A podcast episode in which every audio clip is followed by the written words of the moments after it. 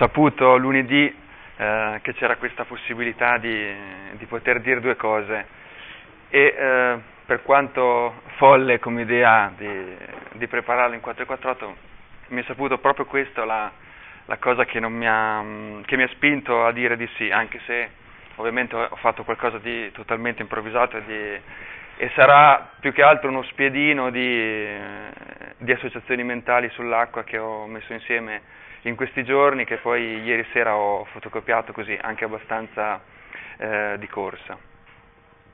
La prima cosa che, ed è anche abbastanza sincero come, come spiedino appunto, la, la, prima cosa che mi è venuta in mente eh, alla parola acqua è stato un, un passo eh, dell'Iliade, che dovreste avere tutti adesso una, una, fotocopia. Sono riuscito a farne purtroppo pochi, mi scuso, ma non, non sono riuscito a fare meglio.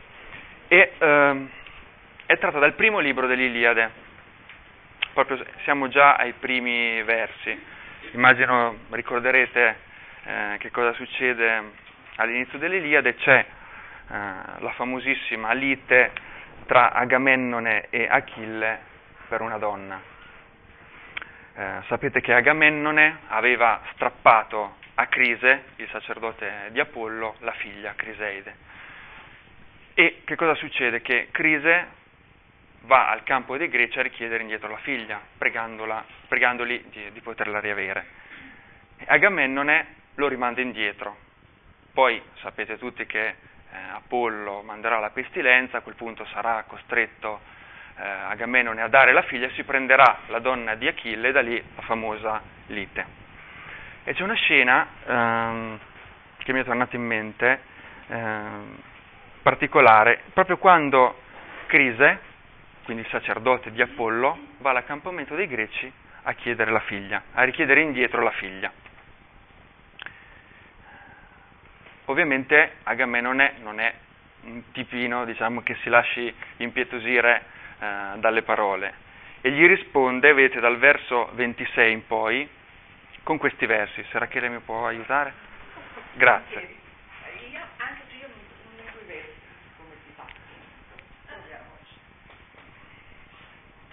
Cavalti e colga vecchio presso le navi concave, non adesso indugiate, stretti non in futuro a tornare, che non dovesse servirti più nulla lo scettro, la benda del Dio. Io non la libererò. Prima la coglierò vecchiaia nella mia casa, in argo, lontano dalla patria, mentre va e viene al telaio e accorre al mio letto.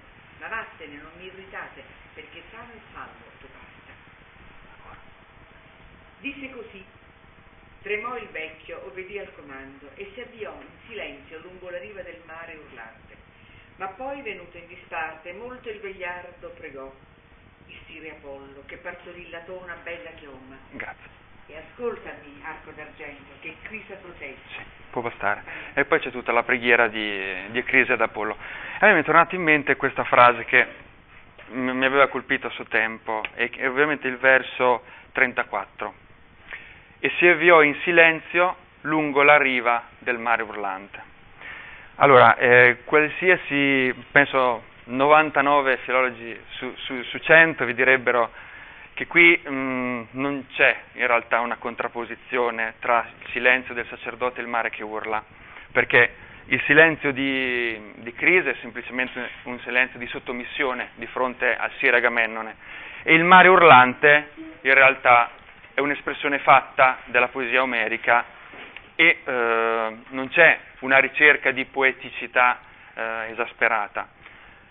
Però, nonostante la consapevolezza eh, di tutti questi dettagli, eh, mi rimane mh, mm, impossibile non cadere in questa suggestione, cioè, benché io sappia e sia convinto razionalmente che in realtà il testo di Omero è semplicemente preciso e dice delle cose sostanzialmente tecniche, in realtà sento forte comunque il fascino di un, di un, qualcosa che forse non esiste nelle intenzioni di chi ha scritto questo verso, che l'ha composto, ma che eh, fa effetto su di me, che è appunto questa contrapposizione tra il silenzio del vecchio e il rumore del mare. E mi immagino che questa potrebbe essere presa pari pari da Omero e sceneggiata, ad esempio, come scena di un film. La vedo perfetta in qualche modo. Dopo la lite il vecchio che parte, il mare eh, che rumoreggia. E, eh, questo può essere, mm, dicevo, una semplice suggestione che però eh, contiene quello che stava dicendo prima Antonio, e cioè eh, una possibilità del mare, dell'acqua, di essere infinite cose, cioè del, il silenzio dell'uomo di contro tanto vociare del mare. Qui è veramente difficile tradurre quella parola, eh, urlante, dal molto rumore, dal mugghiante mare, eccetera. Non riusciamo in realtà a, a trovare una parola esatta, ehm, perché appunto, come diceva bene Antonio, eh, l'acqua contiene una serie di possibilità, è uno spettro infinito. Eh, e mh, mm, quello, come diceva mh, mm, Michela prima, è quasi impossibile pretendere di non riversare su una cosa così, eh, plasm- così indefinita la propria, la propria, individualità. Questo dialogo è spesso e volentieri una forma di, ehm, di specchio, in qualche modo. E allora ho cominciato a, a pensare mm, a quelli che erano in me le immagini eh, di acqua che potessero coprire questo specchio di emozioni, questo spettro anzi di, di emozioni. E la prima ovviamente mh, mm, che si riferisce alla, all'emozione, eh, potremmo dire, del, della purezza, della, della vita, eccetera, è tratta da una poesia di Pasolini. Ve le faccio passare di volta in volta. Allora si tratta prima, di una delle prime poesie scritte da Pasolini, è in dialetto, voi non l'avete adesso, accidenti, se ne può poi arrivare una anche qua su. Ah, bene. C'è qualcuno qui che sa il dialetto friulano? Nessuno.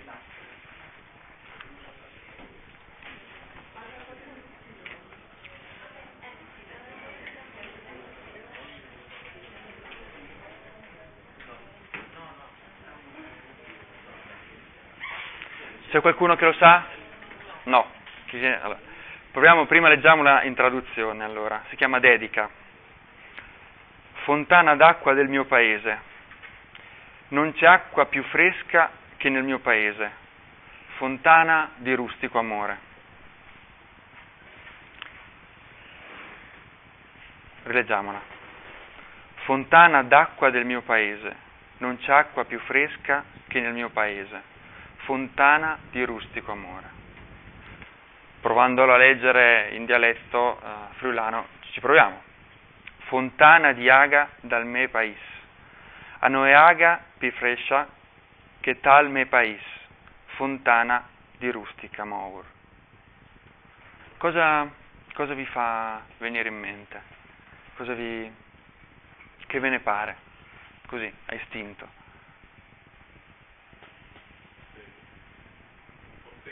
Hai sete?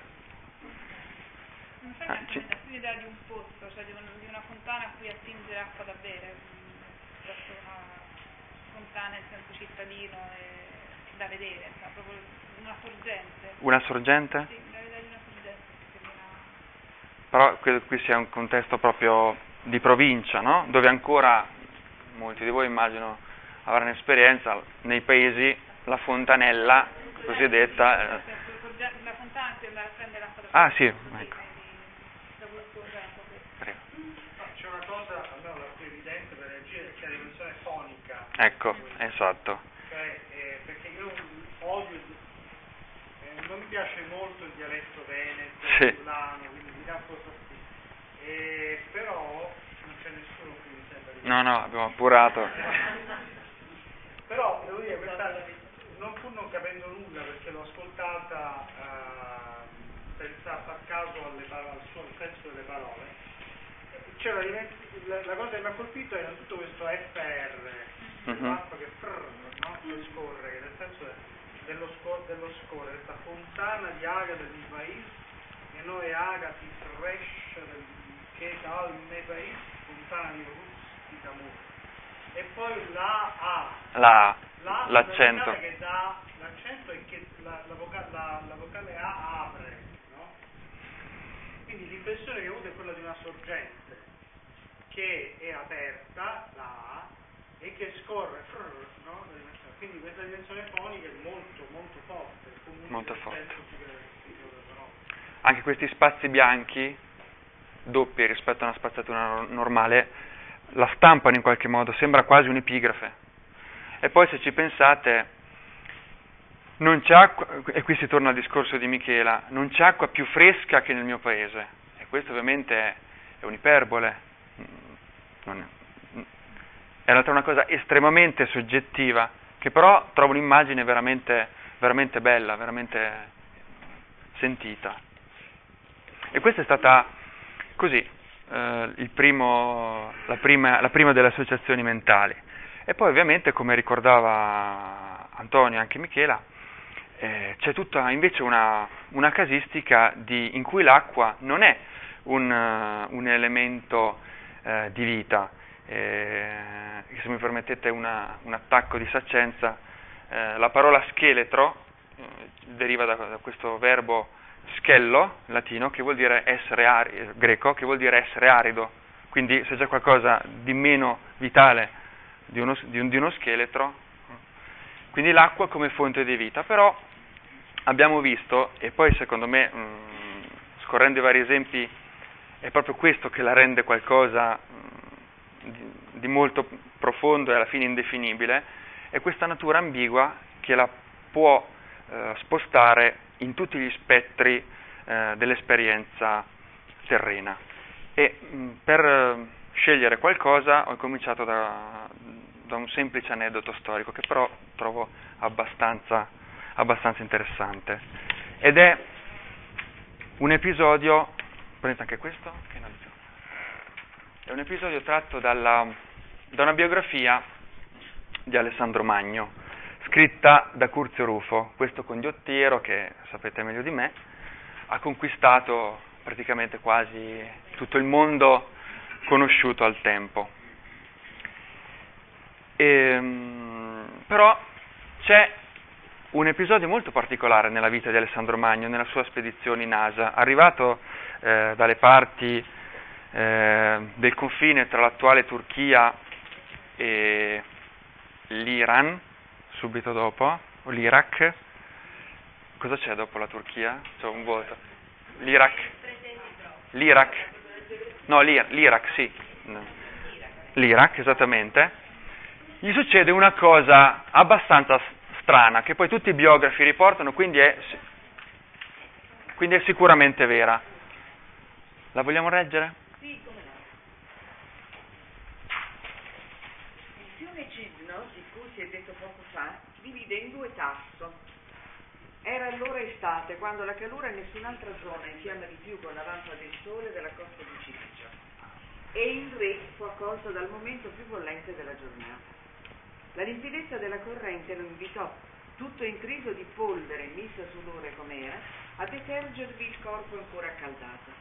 Si spogliò degli abiti davanti all'esercito, perché pensava che sarebbe stato onorevole mostrare ai suoi come si contentasse di un modo semplice e comune di curare il proprio fisico, e scese nell'acqua. Appena entrato, un brivido improvviso prese a irrigidirgli le membra, biancò tutto e il calore vitale parve abbandonare tutto il suo corpo. Lo raccolgono tra le braccia i servitori, mentre sembrava sul punto di spirare, e lo trasportano quasi in delitto nel suo padiglione. Grande ansietà, e come già un pianto di lutto invadeva l'accampamento. Si lamentavano con le lacrime agli occhi che nel bel mezzo di un simile, veloce decorso di eventi, il sovrano, a memoria d'uomo più glorioso di tutti i tempi, era stato strappato alla vita non in battaglia, non abbattuto da un nemico, ma mentre si ristorava il corpo con un bagno. Grazie. Ecco, questo perché, eh, oltre ovviamente ad essere un banale, un banale episodio eh, nella vita di una persona, che è quella di fare un bagno e purtroppo eh, star male, in realtà nasconde eh, un qualcosa che si potrebbe ricollegare a quello che diceva prima eh, Michela, e cioè la eh, natura anche subdola dell'acqua. Se noi pensiamo ad esempio a quel quadro prima di Caravaggio eh, e a Ovidio che si specchia nell'acqua, quel, ehm, quell'immagine è stata tratta quasi sicuramente dalla fonte eh, che veniva usata di più per i pittori dell'epoca, per i miti, ovvero Ovidio. Nel racconto eh, ovidiano di Narciso si inizia, eh, c'era una fonte dalle acque litide, argente, eccetera. Quindi il luogo, si dice un locus amenus, ovvero un topos della letteratura antica, cioè un bellissimo luogo dove tu eh, credi che potrebbe succedere qualsiasi cosa tranne quello che poi avviene, e cioè che questo ragazzo si innamora di se stesso, poi facendo anche morire una donna che si innamora di lui. Ricordate che Eco, al mito di Narciso, si collega ovviamente al mito di Eco, che si consuma per, la, per l'amore di questo ragazzo che non guarda lei, ma guarda soltanto se stesso. Quindi questa natura dell'acqua come eh, tu dici giustamente prima un'immagine New Age, è vero, però spesso e volentieri nasconde anche qualcosa di, eh, di molto pericoloso. Può cambiare eh, in un secondo. Raccontavo prima mentre, mentre, ci prendevamo un caffè che a me una volta è capitato di fare una notata con un mio amico improvvisamente di non riuscire più a tornare a riva perché era cambiato il vento. Quindi io credo che il fascino eh, che l'acqua esercita su di noi è anche dovuto un pochino alla sua intrinseca pericolosità, che non riusciamo comunque noi a domare e che eh, in quanto tale fa sentire la sua potenza su di noi. Un eh, altro aspetto eh, molto interessante di questo, che si ricollega al discorso che faceva Antonio sulla cosmogonia, è appunto eh, relativo alla nascita eh, della vita, perché eh, noi vediamo benissimo che l'acqua è qualcosa che può sia distruggere sia creare. E eh, quando gli dei dell'Olimpo decidono, secondo la mitologia greca, eh, di distruggere l'uomo, lo fanno tramite un diluvio. Questo diluvio ci è raccontato, ad esempio, prego, questi sono due fogli distinti, ci è raccontato in maniera, sono due fogli diversi, no, questo è l'altro, ci è raccontato da Ovidio nelle Metamorfosi. Adesso vi faccio arrivare i fogli perché sennò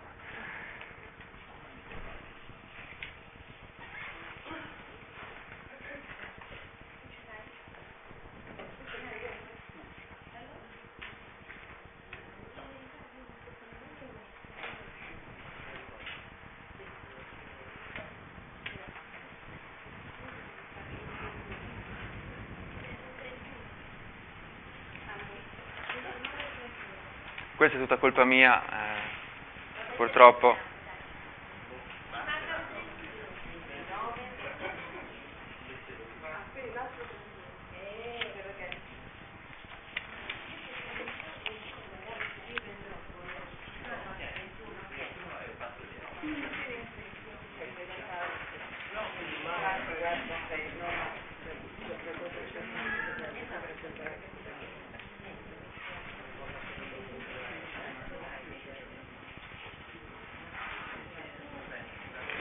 Se vogliamo cominciare a leggere dal verso 285 all'incirca.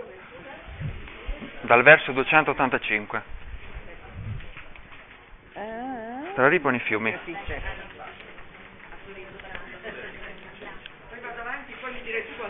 Sì, ah, c'è un bel pezzo da leggere.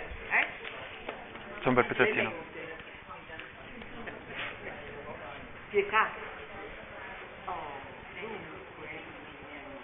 Straripano i fiumi e s'avventano in piena campagna, travolgono messi e arbusti, le greggi, la gente, le case con i loro santuari. Seppure una casa è rimasta, riuscendo a resistere senza crollare all'immane disastro, l'acqua, più alta di lei, le copre in stessa, e l'assalto dei flutti nasconde le torri. Non c'è più confine tra il mare e la terra, è oceano ogni cosa. E perfino l'oceano si sente mancare le sponde. Qualcuno è salito su un colle, un altro è seduto a remare, su una barchetta ricurva, là dove ha arato da poco. C'è chi naviga sopra le messi o sul tetto di casa, sott'acqua, c'è chi prende un pesce su un olmo, se capita gettano l'ancora nel verde di un prato. Le curve carene dilaniano col peso le vigne, dove brucavano all'erba le capre sottili, oggi posano il corpo deforme le foche. Sott'acqua, stupite, contemplano boschi, città e casale nereidi, e i delfini hanno invaso le selve, si avventano in cime rami, rimbalzano contro le querce e le squazzano. Fra le pecore nuotano i lupi, l'onda porta i fulvi leoni, l'onda porta i tigri, non servono al cinghiale la forza del fulmine, al cervo travolto le zampe veloci, l'uccello ramingo che a lungo ha cercato una terra dove fermarsi, precipita in acqua, una volta spostate le ali. L'arbitrio strenato del mare ha sepolto le alture. Ondate mai viste tempestano i picchi dei monti. L'acqua trascina moltissimi. Su quelli a cui l'acqua perdona non manca ogni cibo. Il lungo digiuno alla meglio. Altre poche righe? Poi, poi. Devo- continuo io? Continuo io? Continuo un po' io. Divide dai campi etei gli Aoni la Focide, una fertile terra, fin quando era terra, ma all'epoca un braccio di mare, una piana vastissima di acque inattese. Vi sorge un monte scosceso, che eleva a due vette alle stelle, si chiama Parnaso, e sovrassano le cime le nuvole.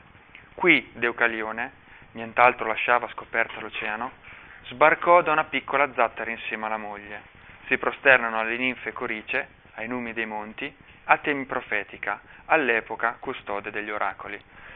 Dopo questa, mh, loro sono gli ultimi due esseri umani rimasti, arrivano con la loro piccola zatterina su questo cucuzzolo, nel Parnaso, e poi gettando a terra i massi, incominciano a dar forma al genere umano. Mi piaceva leggere anche quest'ultima parte per dare ancora un, un po' di, di cosa costruttiva. Ma cosa eh, vi fa, eh, cosa vi trasmette il, il, um, il racconto di Ovidio? Questo che è un racconto della fine del mondo alla fine. Che cosa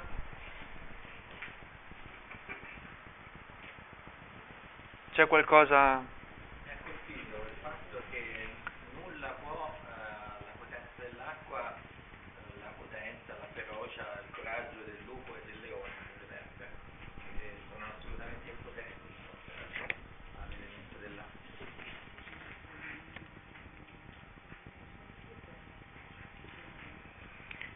altre cose? Hanno un rapporto particolare con l'acqua, quindi mi dico le cose dal male delle computer, non si fa caso.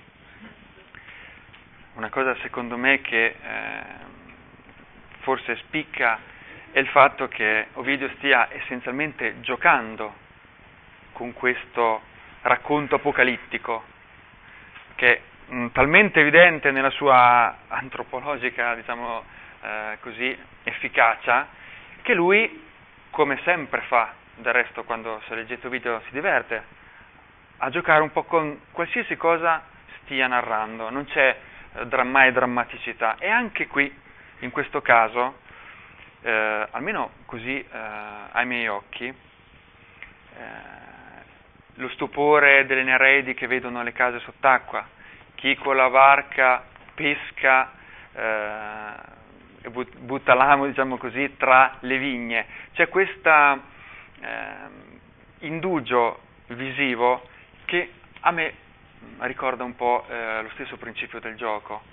Non c'è grande drammaticità in questi versi, a mio modo di vedere.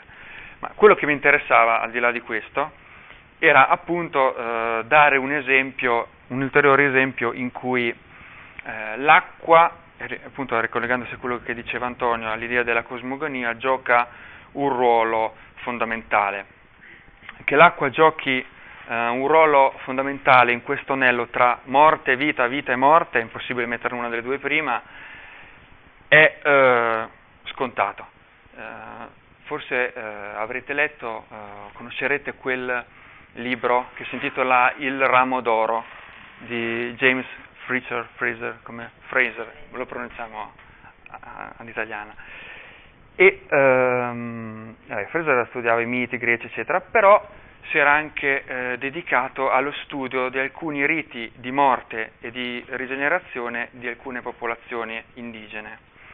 E aveva visto che eh, uno di questi eh, riti che si ripetevano, quindi proprio il suo interesse antropologico no, per le cose che si ripetono, era eh, quello della eh, rinascita del Dio, cioè in certe popolazioni, eh, ancora ovviamente a, di natura tribale, dove ancora non esisteva la scrittura, eccetera, eh, veniva praticata questa, mh, mm, questa usanza di gettare in acqua la statua del Dio in un determinato momento dell'anno e andarla a ripescare da un'altra parte del fiume e, que- e poi riprendersela, quindi in qualche modo farlo morire e farlo rigenerare. Questo bagno nell'acqua risulta in qualche modo eh, rigenerante. Hm? E se voi pensate, eh, nel film Apocalypse Now, che anche lì è un morte, eccetera, tutto un dialogo con, con la morte, una risaluta ovviamente poi anche lì del fiume, eh, se ci avete fatto caso, ehm, il capitano Kurt, che è questo oscuro mh, personaggio a cui il narratore tende, quasi spinto da una sorta di, di, di curiosità e di, di, magnetismo interiore, ha sul suo tavolino The Golden Ball. A un certo punto la telecamera lo inquadra ed è, credo, una citazione di fonte che il, che il regista ha voluto dare per una sorta di chiave di lettura di questo viaggio, che sapete, no? Da Cuore di Tenebra è stato tratto il film, però un viaggio verso la morte, che però ha anche un viaggio di conoscenza e quindi un viaggio verso la vita. Eh, questo libro era, è stato uno dei libri eh, più importanti che ha influenzato tantissimo la cultura eh, dello scorso secolo e ho portato un, um, un paio di esempi uno è tratto da un libro, da, un, da, un'opera che è proprio la quintessenza di questo dialogo tra vita e morte, che è eh, La terra desolata di Eliot, che eh, avrete, avrete, letto, se non altro ho sentito, sentito parlare, comunque un libro veramente complesso, anche quello indefinibile eh, che si, si, apre dicendo aprile il mese più crudele, genera lillà da terra morta, mescolando memoria a desiderio. C'è anche lì tutta una serie di immagini, se uno cerca di, di capire di cosa parla questo poemetto, mh, mm, si perde. Coglie, se invece si lascia suggestionare dalle varie immagini, dai vari blocchi che vengono dati da Iliot, forse riesce, o perlomeno io, mh, mm, a entrare in un dialogo più che in una comprensione. Si passa da stanze di dentista a miti antichi, è tutto un puzzle che si può ricostruire soltanto su questo, su questo dialogo tra morte e vita. Uno di, questi, eh, di queste tessere, di, queste, di, questo mosaico, è appunto la morte per acqua. Prego, se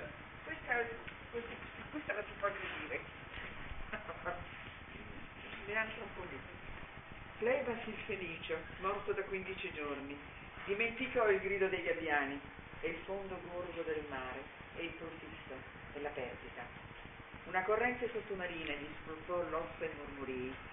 Come affiorava e affondava, passò attraverso gli stadi della maturità e della giovinezza, procedendo nel vortice. Gentile o giudeo, o tu che volgi la ruota e guardi sopravvento, considera Plebas, che un tempo fu bello è alto come te. Ecco, qui abbiamo un esempio spiazzante di quello che può essere eh, l'eccesso, l'eccesso di acqua, no? E lui, Eliot, ci sono proprio delle note in cui dice che si riferiva a, eh, pensava a quell'opera di, di, Fraser che dicevamo prima, L'Arco d'Oro, eh, perché gli interessavano appunto questi miti di rigenerazione. L'acqua che appunto quando riempie di sé un corpo eh, lo uccide e in certi casi lo rigenera, come vedevamo ad esempio nelle credenze eh, popolari eh, delle popolazioni studiate, studiate da Fraser, oppure no. Questa morte per acqua mi ha fatto venire in mente un'altra morte per acqua, che invece è tratta da tutto un altro eh, testo, come vedete vi sto facendo così una ubriacatura di, di testi scollegati, scollegati uno dall'altro, per cui per cui non, non, non ho nessuna pretesa di costruire un filo logico. È tratto da, eh, credo sia il penultimo, l'ultimo romanzo di Philip Roth, che si intitola Everyman. Forse l'avete, l'avrete vi- letto? Se, ecco, avete visto che eh, c'è questa copertina nera? Che lui, credo, non so se, se sbaglio, ma lui abbia preteso questo da tutte le case editrici in cui il libro eh, appariva. E l'Einaudi lo ha, si è soggettato ovviamente. È una storia eh, dove non c'è veramente un barlume di, mm, non vorrei dire illusione, ma un barlume di, eh, di speranza, non c'è un barlume di fede, un barlume d'amore, forse potremmo anche dire. Si apre eh, con, protago- con il protagonista che è dentro la bara, che sta per essere eh, sepolto, e finisce con lo stesso protagonista eh, che sta entrando nella mh, mm, sala operatoria da cui non uscirà più, sta, deve affrontare un'operazione alla carotide e però eh, ha un arresto cardiaco e muore. Quello che c'è in mezzo è la storia eh, della sua vita, la cronaca, che non è altro, e questo rispecchia il, la visione evidentemente di Philip Roth eh, della vita, non è altro che un, affle- un affievolirsi di, eh, di, pulsioni e di forza fisica, cioè eh, si assiste a un decadimento del protagonista, come inevitabile, della sua eh, forza fisica e di tutto ciò che è connesso, quindi dal vigore sessuale, dalla memoria, eccetera, un decadimento eh, di questo tipo che in una visione esclusivamente biologica non può che portare ha una forma eh, di eh, mm, solitudine e di negatività altrettanto biologiche. Non c'è, è veramente un cristallo che non brilla questo, questo romanzo, lo dico senza che questo sia ovviamente un, un, giudizio, vi dà proprio la sensazione di una, ovviamente bellissima, anche io l'ho trovato così, però di qualcosa lucido, eh, una, un muro, sei arrivato al muro, ecco. E però poco, prima di, poco prima che questo eh, protagonista, come vi dicevo, eh, entri nella camera operatoria succedono alcune cose. Ad esempio va, va nel cimitero a, a, vedere le ossa dei genitori e poi passa alcuni giorni così in attesa eh, dell'operazione. E qui succede eh, una cosa abbastanza che, che mi ha colpito eh, gli ritorna in mente una cosa che aveva vissuto da bambino, che aveva visto il cadavere di un marinaio, eh, che era un marinaio di una nave da guerra che era stata bombardata e questo corpo di questo cadavere era stato trascinato fino alla, fino alla riva in mezzo alla nafta ovviamente della, della nave che era stata bombardata. Eh, vi, leggo, vi leggo il brano che è a pagina 122 in fondo. Allora. Nei giorni che seguirono, doveva solo pensare nostalgicamente a loro per evocarli, loro sono i genitori, e non solo i genitori d'ossa dell'uomo anziano, ma quelli di carne del ragazzo ancora in boccio. Sull'autobus diretto all'ospedale, con l'isola del tesoro e Kim nella borsa che sua madre teneva sulle ginocchia. Qui è appunto il ricordo di questo, di questo episodio che era venuto da piccolo quando la madre lo aveva accompagnato all'ospedale. Un ragazzo ancora in boccio, ma che grazie alla presenza di sua madre non mostrava la paura e seppelliva in un angolo della mente tutti i pensieri del corpo gonfio del marinaio che la guardia costiera aveva rimosso dall'orlo della spiaggia coperta di nafta. E qui c'è un barlume di calore dato da, mm, dalla presenza della madre che gli toglie la paura, che sostiene per lui la paura. D'altra parte forse anche eh, i due libri sono anche una, un bel, un, una fonte in qualche modo di, di, di, calore. Però vedete che questa morte per acqua eh, del, del, marinaio, del militare appunto della nave bombardata, eh, poi diventa mh, mm, una morte per acqua senza uh, rigenerazione. E questa è proprio ovviamente la diversità di chi crede in qualcosa che poi può continuare oltre a una fine terrena della vita e chi no. Credo c'è proprio la morte per acqua, qui è la fine di questo corpo avvolto di nafta e molto, molto bello anche questo, questo tratto della nafta rispetto a, a, a, quello che possono credere gli indigeni eh, del loro dio che vanno a ripescare alla foce del fiume. Sì. È completamente nera, sì. È, è stato lui che proprio ha preteso questa... Quindi non c'è... chiudi il libro e non, non, non puoi fare altro che... non puoi fare altro che così, che, che associarti a, per quel momento alla sua visione delle cose. Però ehm, volevo chiudere con due cose, eh, una con una cosa positiva che insomma preferivo, che ritorna un pochino al discorso eh, del um, che ritorna un pochino al discorso della, del mare urlante e della soggettività che si proietta. Eh, guardi, an, facciamo così, questa non la distribuiamo neanche, la leggo direttamente io, così evitiamo perdita di tempo.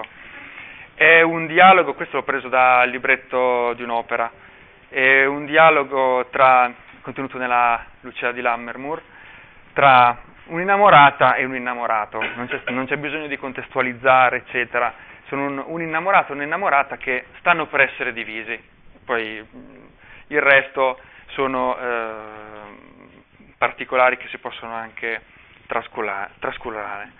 E eh, c'è il ragazzo che le dice mm, separarci ormai conviene, no? si, devono, si, devono, separare. E a quel punto eh, la ragazza incomincia la sua, la sua aria, eh, perché si devono separare anche fisicamente. Ci sarà un mare a dividerli. E lei dice a lui, verranno a te sull'aure i miei sospiri ardenti, udrai nel mar che mormora l'eco dei miei lamenti. Questo appunto per, per spezzare una lancia anche in favore della positività, della, della soggettività eh, di questo rapporto. E vi lascio così eh, lasciandovi una semplice immagine che eh, è un quadro che è qui a Roma, alla Galleria Borghese di Tiziano, Amor sacro e amor profano è una semplice immagine da, da guardare, niente di più che io interpreto così proprio a, alla, così, come dire, senza, nessuna, senza nessun filtro di sorta. L'ho persa? Me la guardo con te.